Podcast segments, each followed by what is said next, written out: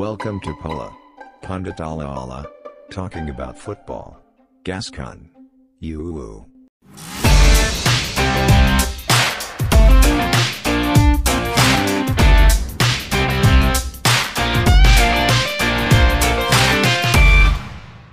Merzo Vicky is in the house, saudara-saudara. Saudara-saudara, saudari-saudari. Saudara palaholik, saudari palaholik. Betul.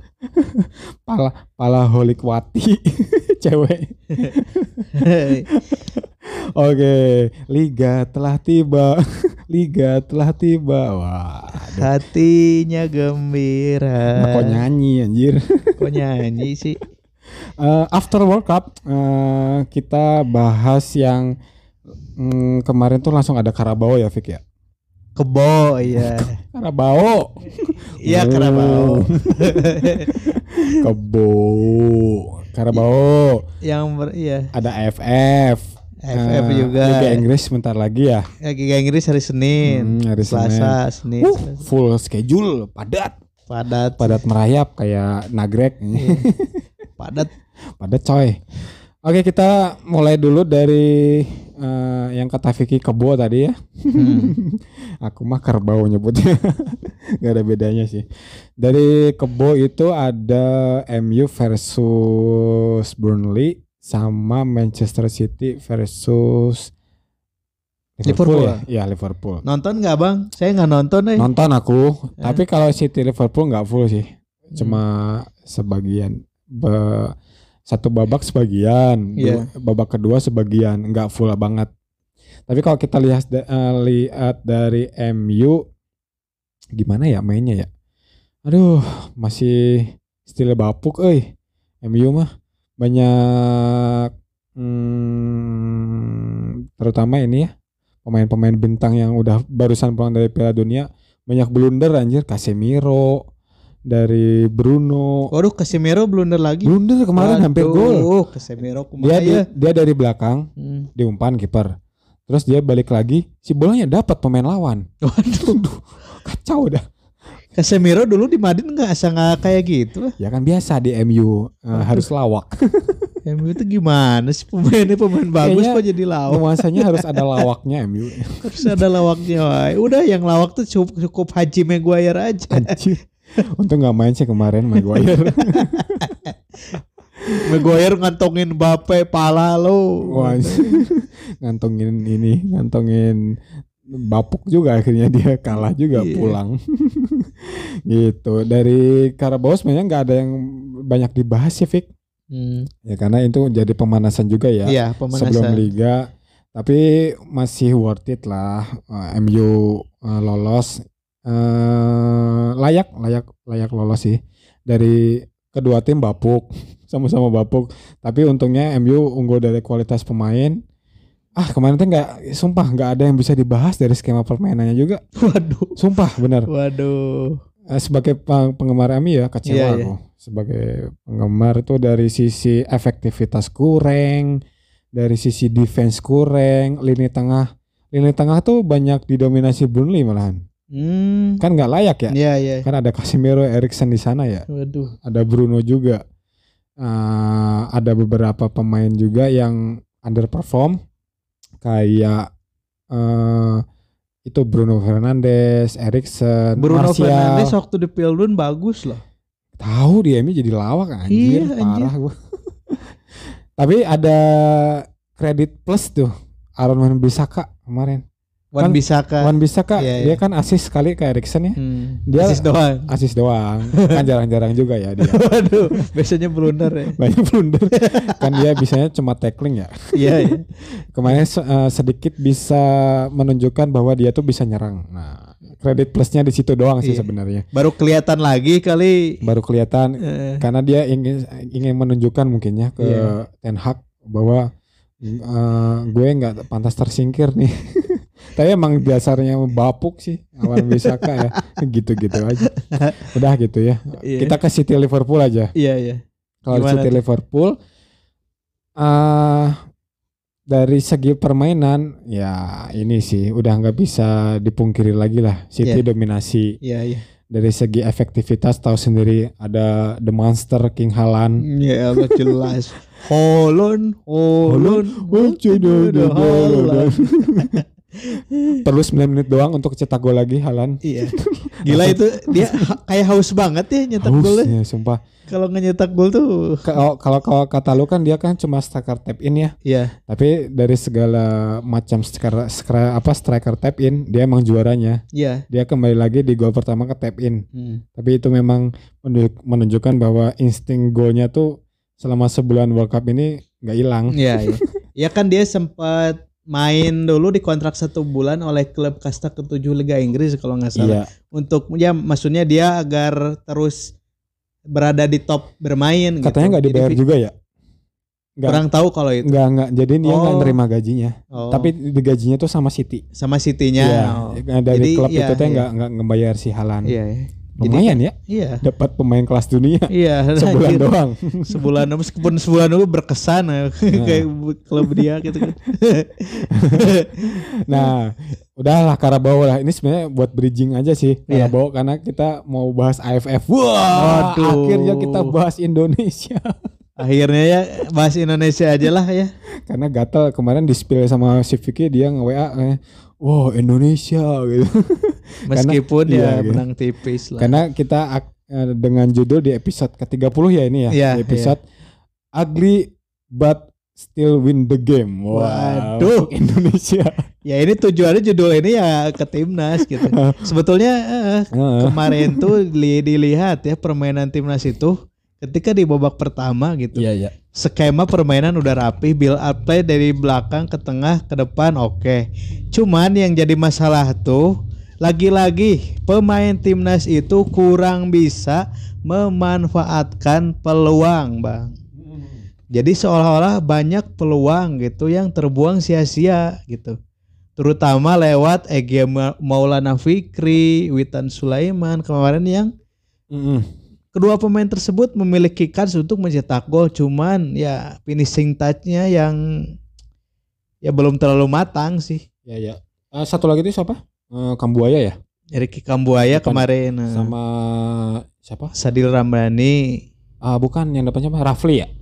Oh ya Strikernya. Rafli ya. Oh, strikernya Rafli. Dia terlalu banyak diem di depan sih, Di depan. tidak membantu ke tengah dia. Dia ini penyerang penyerang murninya Indonesia tuh siapa aja sih di sini di AFF? Spaso, Emre Rafli, Sepaso, Dimas Derajat, Dimas Derajat cedera. tapi di bawah nggak? Enggak. Jadi yang di bawahnya Dendi Sulistiawan. Oh, Dendi yang Arema ya? Dendi yang ini Bayangkara, Eh, oh, iya iya. Bayangkara FC.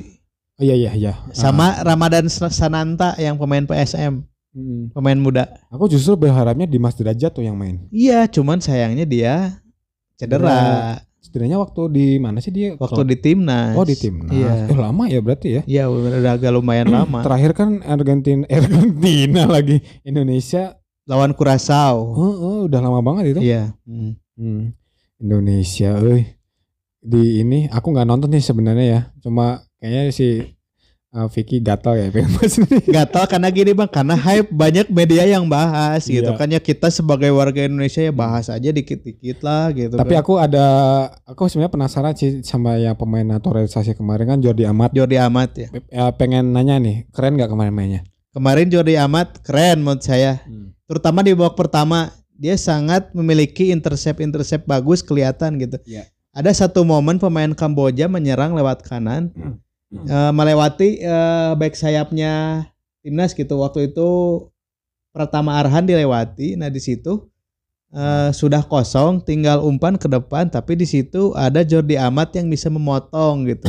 itu eh, kejadian itu beberapa kali Jordi Amat bisa mematahkan serangan Kamboja sih. Hmm. Main di mana sih dia? Di klubnya?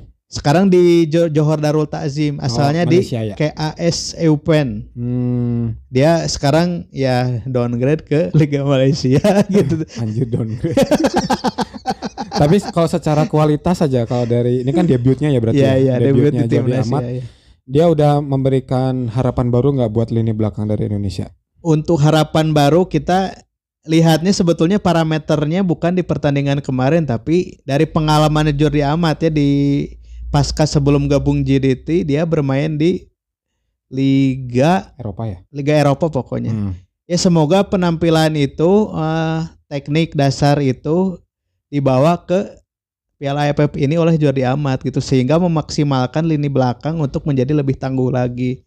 Karena kemarin ada Hmm. ada kelihatan perbedaannya antara Fahrudin Arianto dan Jordi Amat. Jordi Amat di sini bisa kita lihat dia reading the game sangat bagus sekali gitu. Hmm. Apalagi bisa man to man marking pemain Kamboja itu bukan dari tengah doang tapi dari kiri juga bisa man to man marking juga gitu sehingga tidak ada jarak yang lebih leluasa oleh Kamboja. Tapi Kamboja menyerang. bagus gak sih kemarin? Untuk Kamboja kemarin sebetulnya dari Berikan perlawanan nggak ke Indonesia? sebetulnya sedikit memberikan perlawanan menurut saya pribadi. Namun ya masih mentah, Hmm. masih mentah Kamboja itu ada serangan ya belum belum terlalu terstruktur lah sehingga serangannya ter- terkesan sporadis. Ini ya apa kurang ada Ya skema. kurang ada skema gitu. Hmm. Tapi mereka di babak kedua bisa menahan Indonesia untuk tidak mencetak gol lagi gitu. Hmm. Ya lini tengah ke belakangnya cukup lumayan lah. Entah pemain timnasnya yang agak kurang juga kemarin gitu. Kalau ngelihat dari data tuh kan aku ini kan tipis ya posisinya cuma 5545. Mungkin ini kan di data ya kalau kan Vicky lihat tuh kemarin. Ya. Mungkin bisa kasih perlawanan ya walaupun sedikit. Semoga ini menjadi awal yang baik ya buat Indonesia ya. Tentu Nah, nanti yang kedua ngelawan siapa ya? Brunei Darussalam Hari Senin ya.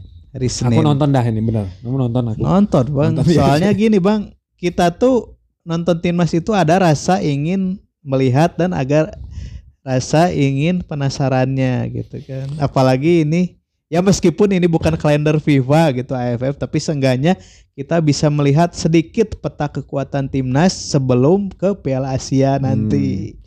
Kamu tahu nggak kenapa aku sedikit rada gimana gitu sama nggak mau bukannya anti Indonesia ya aku? Bukan timnas ya bukan anti Indonesia lagi. Dikira makar lagi. Waduh, ya gak ada. anti timnas bukan anti timnas ya. Jadi gini nih karena masih ada sangkutannya dulu sama yang kasus kanjuruhan.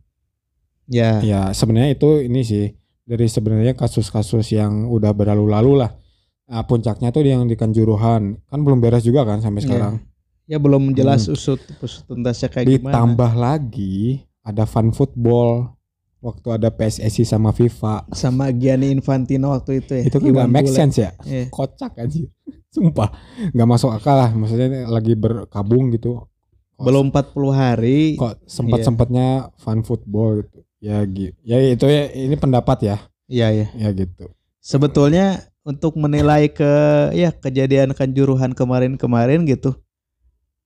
Eh sebetulnya di sini belum ada kabar berita yang jelas ya Masih atas simpang siur kan? Iya masih simpang siur atas yang apa ada yang menjalankan usut tuntas lah inilah Ya. kasus kanjuruhan Eh, siapa yang bertanggung jawab atau apanya gitu.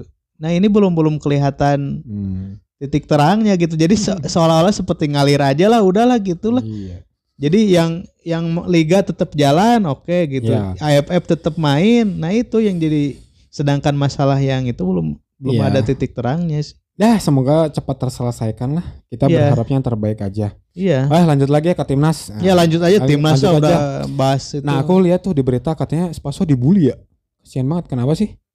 Oh Spaso. Spaso Jevik untuk untuk dibully di media saya belum lihat sih tentunya, tapi di- melihat dari katanya jelek mainnya. teknik gitu. per- permainan di pertandingan kemarin ya kita bisa lihat gitu Spaso bahwa Spaso ini mungkin seperti gugup entah kenapa gitu. Dia ada beberapa momen yang dia tuh seperti terlalu lama menahan bola di depan sehingga tidak ada sirkulasi bola ke kiri ke Hmm. kanan itu tidak jalan. Jadi ketika bola di dari tengah ke dipasing ke Spaso, Spaso tidak bisa membagi ke Hmm. sayap kanan, sayap kiri. Jadi ditahan aja sama dia.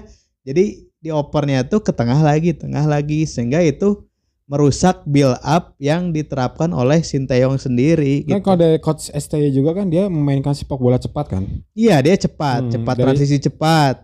Spaso mumpuni gak sih? Enggak ya kemarin ya. Kalau melihat di pertandingan kemarinnya Sepaso hmm, belum terlalu bisa apa beradaptasi dengan taktik STY sendiri gitu. Karena kan Hmm. dia baru lagi dipanggil ke timnas. Dia kan ini top skor kan liga kan. Spaso Jaya. musim kemarin. Iya, musim kemarin. Iya, di Bali United. Bali Tapi kan melihat pertandingan kemarin ya mungkin Spaso juga belum bisa menerapkan performa terbaiknya karena mungkin masih beradaptasi juga strategi STY gitu. Karena kan Hmm. STY itu prinsipnya kayak gini, dia transisi cepat. Jadi striker itu tidak boleh me- memegang bola itu lebih dari lima detik, Nah, Bang. gitu, Jadi iya. harus cepat-cepat oper kanan kiri, oper kanan kiri. Ya, konsepnya gitu lah ya. Konsepnya seperti itu. Itu bisa di- dilakukan oleh eh, dulu Dimas Derajat sebelum cedera gitu. Hmm, hmm, hmm. Dan di Sulistiawan juga bisa. Nah, kemarin di Spaso ya kesalahan Spaso seperti itu gitu. Terlalu lama menahan bola. Jadi serangannya itu hilang momennya Ya, gitu. Makanya di, ditekanin sama STY kan dulu kualitas fisiknya. Dulu Iyalah. Kan awal-awal dipompa. STY itu menerapkan fisik fisik fisik gitu. Iya, mak- Pertamanya fisik dulu Karena dia memainkan teknik. skema permainan cepat kan Iya. dari kaki ke kaki Iya. dengan tempo yang sangat tinggi gitu. Iya. Terutama cocok lah untuk di under 19, under 16 itu cocok Iya. banget tuh Si- skema. Terutama under 19 sih. Iya, karena yang masih eh, fresh lah. stamina-nya, endurance-nya kan masih Iya, tinggi banget ya. Iya, iya.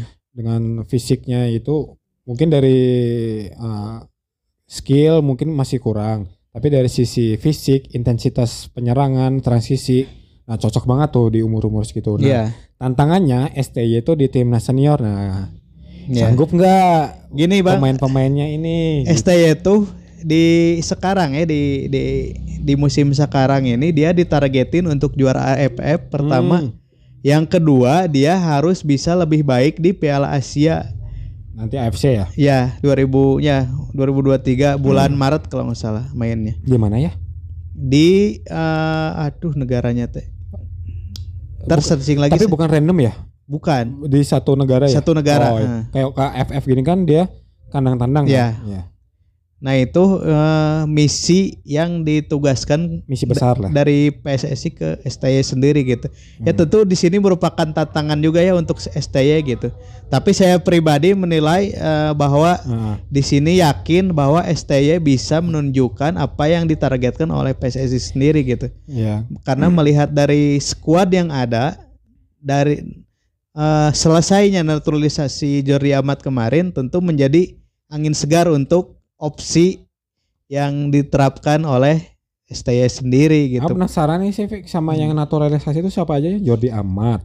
Jordi Am rencananya sebelumnya Jordi Sandy Amat Wells. dan Sandy Walsh. Terus siapa lagi? Mark Locke. Cuman Sandy Walsh itu terkendala apa se apa? Masih dokumennya mungkin. Iya, entah dokumen entah apa. Jadi sehingga belum bisa bergabung gitu. Hmm. Sedangkan Jordi Amat sudah sah secara resmi eh, dua minggu kemarin menjadi rakyat Indonesia gitu. Iya, ta- ditambah naturalisasi tapi di samping itu pemain lokalnya menurutku ya pribadi hampir merata sih. Dari belak eh dari kiper. Ya, Kiper ini melimpah banget ya dari Nadeo, dari Sahrul Sahrul, Fadila, Fadila. Emrido nggak dipanggil ya? Emrido nggak bisa yang sekarang Hmm. dipanggil mah ini eh, kipernya Persis Solo, Hmm, siapa tuh? Riyandi Muhammad Oh, Riyandi. Hmm. Made Wirawan. Made itu era kapan itu Made? Iko Mangbutra dulu. Waduh itu Eh, kolot ini, banget itu. eh, siapa? Hendro Kartiko. Wah. Horizon. Marcus kagok. Horizon. Kurnia Mega tuh sempat lama tuh di Iya. timnas gitu. Eh, Marcus Horizon juga. Kasusnya dulu yang waktu di laser sama Fans Malaysia. ya. 2010 ya itu. ya. Ah. Dulu tuh AFF tuh Piala Tiger bukan ya? Piala Tiger sebelumnya 2006. Ah, Piala Tiger ya. Sebelum dirubah 2008 menjadi Piala AFF. Hmm. Nggak ada di kalender FIFA sih sebenarnya AFF. Cuman AFF ini menurut eh, negara-negara Asia Tenggara ini ya ini merupakan eh, turnamen yang sangat bergengsi juga Iya. sih. Karena ini Vic mungkin dari jarak tempo ini nih liga kayak di Euro gitu kan sekarang ada Nation League itu kan rapat tuh ada gitu. Iya, Mungkin iya. Kalau di Asia Tenggara kan mungkin cuma ngandelin Piala Asia Piala Asia ya, Iya. kualifikasi Piala Dunia udah biasa- itu doang ya. kan. Ya jadi mungkin terlalu jauh ya. Hmm. Um, makanya mungkin diadakan AFF lah. Ya, karena ini kan dua tahun sekali juga kan gitu. Jadi Kehitung sebetulnya- baru ya itu. iya, ya. hmm. Kehitung baru si Hmm. AFF ya. Hmm. ada ada plusnya juga lah untuk turnamen ini gitu untuk mengukur peta kekuatan timnas kita itu se- seperti apa Nah. gitu. Jangan jadi runner up mulu, spesialisnya jadi juara dua mulu Indonesia. Waduh, juara satunya ke gitu kan ngalahin Hmm. Thailand ke bisa meren. Sekarang Vietnam juga lagi naik kan, Vietnam ya dengan sama eh, Pak Hao ya, siapa pelatih? Park Hang Seo Park si Hang-seo. botak. Musuhnya Indonesia itu. Julid banget anjir eta si eta eh. pelatih. Si minimalis rambut. itu bahasa halusnya ya. Kalau menurut Bang Merzo ini kekuatan timnas sekarang ini gimana? Optimis gak buat lebih baik di AFF gitu? Aku justru menilainya dari generasinya, Fik. Dari Hmm. generasinya ini dari Witan, Egi, Kambuaya, Rafli, Dimas Derajat, Pratama Arahan, anjir apa? Apa kan gue walaupun gak lihat juga. Nadeo, Iya ya. eh, Fahrudin, sekarang ditambah ada Jordi Amat, belum nanti ada eh, Sandy Wells Hmm. dan ada Mark Klok dan lain-lain. Hmm. Ini mungkin jadi saatnya lah ada satu trofi lah untuk Indonesia Iya, iya. untuk bisa memompa lagi untuk ini nih misalnya coach STY misalnya nggak diperpanjang anggapannya gitu. Iya iya. Setidaknya pondasinya tuh udah kuat nih sekarang. Iya, iya. Pondasinya STY itu udah kuat ya Hmm. dari uh, habitnya tentang fisik, skema, taktik dan lain-lain tuh STY itu udah oke lah Iya iya. dibanding pelatih Indonesia sebelum-sebelumnya yang cuma siklus doang nih Iya iya. dua tahun ngilang ganti Iya, iya. lagi setahun ada ngilang Iya, ganti iya. lagi nah itu kan capek ya Indonesia Iya, iya. kalau gitu terus ya Hmm. ah di Sintayong ini aku ada harapan yang besar sih Ya. ada harapan yang besar untuk at least Indonesia itu ya let's say bisa uh, bisa bersaing lah dengan Thailand Iya iya. Ma- mungkin eh, jarak bukan ya misi terdekatnya bisa eh, Piala Asia itu bisa melangkah jauh lah Melangkah jauh ya. bisa ini Hmm. bisa mengimbangi Jepang Iya iya. Korea at least ya Iya, iya. walaupun kalah oke Iya iya. tapi bisa mengimbangi permainannya Iya, ya kalah 2-1 masih oke lah Iya, jangan iya. sampai telak banget ya Iya iya. nah itu bisa jadi itu impian terdekatku lah Iya. nggak nggak muluk-muluk untuk jadi juara yang Piala Asia yang tinggi-tinggi ya FF oke Iya. mungkin dari levelnya mungkin gak jauh beda lah sama Indonesia Hmm. berharapnya bisa hmm, intinya mah generasinya tuh lebih oke lah Iya. ya gitu aja sih Fik Ya tentu di sini juga kan dengan harapan Bang Merzo tadi sendiri gitu untuk bisa melangkah jauh di AFF dan persiapan Piala Asia juga di sini tentu menjadi tanggung jawab buat Egi Maulana Fikri dan kawan-kawan sendiri ya. ya ya. Terutama di sini ada Egi, Witan, Asnawi yang ketiga pemain Arhan juga keempat pemain tersebut yang abroad ke luar negeri gitu ya, kan. ya ya betul. Ya diharapkan mereka juga bisa memberikan teknik eh, pengetahuan, pengetahuan. kurikulum sepak bola yang ada di apa di klub mereka sendiri gitu Yang di- diterapkan ke rekan-rekan timnas Indonesia sendiri gitu. Ya tentu kalian palaholik sendiri berharap lah timnas Indonesia bisa lebih baik lagi. Ntar di Piala Asia sih sebenarnya itunya apa? Eh, targetnya ya ya eh, Indonesia yang pakemnya tuh untuk Piala Asia nanti gitu sebenarnya. Indonesia tuh besar loh namanya Iya ya besar. harus eh, Hmm. bisa menunjukkan lah kapasitasnya sebagai timnas itu harus bisa bersaing dengan Thailand lah dengan Vietnam itu harus bisa sebanding lah. Sebanding lah ya. Iya. Dulu, dulu kan Eh. terkenal tuh kalau misalnya Indonesia ketemu Laos bisa 5-0, Iya. 8-0. Sekarang aduh 2-1 ge uyuhan. Iya, iya. Iya, udah Karena di gitu. situ juga di Laos atau Kambojanya sendiri juga menerapkan sepak bola yang Iya. meningkat Iya, kan ah, perkembangannya juga perkembangannya oke. bagus kan. Jadi yang dulunya kita bantai-bantai itu sekarang- bantai 5-0 sekarang ya ada perlawanan sedikitnya. Iya. Nah, itu juga kita bisa lihat di negara Laos Kamboja yang sekarang gitu kan. Iya, itu Mereka juga mungkin berbenah gitu Iya. kan sama. either mereka yang berbenah berkembang betul kata Vicky tadi atau Indonesia yang stuck aja. Iya, pertaruhannya ta- antara itu, mau kita Takutnya itu sih yang kita iya, takutin ya iya, stuck gitu ya Iya, Indonesia. stucknya itu yang kita Hmm. takutin gitu. Kita ya, berharapnya ini jadi proses aja lah. Iya. Semoga ini proses yang berprogres. Iya. Gitu. Hasilnya ntar kita lihat di Piala Asia. Biasa. Dan ini kan ini ya memu- memupuk lah untuk 10 tahun 20 ke de- 20 tahun ke depan. Mungkin pemainnya nanti berganti eh, pakemnya yang Ya, bisa akarnya tuh kuat Ya, untuk Indonesia. kuat. Mm-mm. penopangnya yang tadi kuat. yang poin kamu bilang yang pemain yang abroad ke luar negeri, nah itu berharapnya jadi membawa mental lah, Iya, mental yang mental. mereka main di liga luar tuh bisa kebawa eh, ngaruh gitu ke Iya. pemain-pemain yang ada di timnas yang main di liga lokal, main yang di antah berantah mungkin gitu. Iya. jadi setidaknya itu mental luar tuh ada ke bawah sedikit. Iya gitu kan. Misalnya gini nih, ada pemain yang di liga gitu mainnya di di timnas. Anjir si Arhan gini ya sekarang ya. Iya. Oh, gara-gara dia main di Jepang gitu. Iya, oh, gini ya. iya, gitu Jadi dia balik ke liga lokal tuh ini nih harus gini nih. Nah, kayak Iya. gitu gitulah harus dibawa mental Malah mereka tuh se seianya kalau ada tawaran ke mereka lagi dimain di liga lokal mungkin me- mereka ya ah gue mah nyaman di luar gitu. Hmm. Kemampuan gue lebih terasah gitu kan Iya. di luar. Gitu. Sempat dulu dengar katanya kalau timnas Indonesia tuh makanya sembarangan, nggak diatur. Nah ya Nah, sebelum STY masuk loh itu. sebelum STM masuk, Pe- Pelatih sebelumnya bebas-bebas aja sempat dengar desas-desus katanya makan gorengan lah, makan gini. Aduh, itu kan pola makannya nggak bener ya. Makan warteg bang waktu itu Iya, ada. sempat aku dengar tuh makan makannya tuh nggak dijaga. Yung kalau di luar negeri, Kayak kita aja makannya aja ya kalau di luar negeri kan makannya tuh ayam putih nggak pakai garam. Iya, pokoknya yang Minumnya tuh nggak ada yang rasa-rasa, Iya. ada saladnya. Iya. Ya itu yang seimbang lah seimbang. protein dan gizinya gitu. Mm-mm, minum vitamin dan lain-lain. Nah, mental-mental seperti itu tuh yang Indonesia butuh ya Iya. untuk perkembangan ke depannya, terutama ya untuk anak-anak muda yang under 19, Iya, under 16 maupun yang under 15 gitu. Hmm. Begitu, Fik. Seru ya bahasa Indonesia ya. Seru juga, panjang juga nih. Garuda di dadaku, Garuda kebanggaanku. Gue yakin hari ini pasti menang. Jaya Indonesia. Jaya. Indonesia. Jung jung jung jung jung. Semangat untuk Indonesia, timnas maupun federasinya semoga bisa berkembang dengan baik, jangan ada kon- konflik-konflik lagi. Ya berbenah lah. ya. Berbenah lah Berbenah. intinya mah. Mm-mm. Akar rumputnya lah.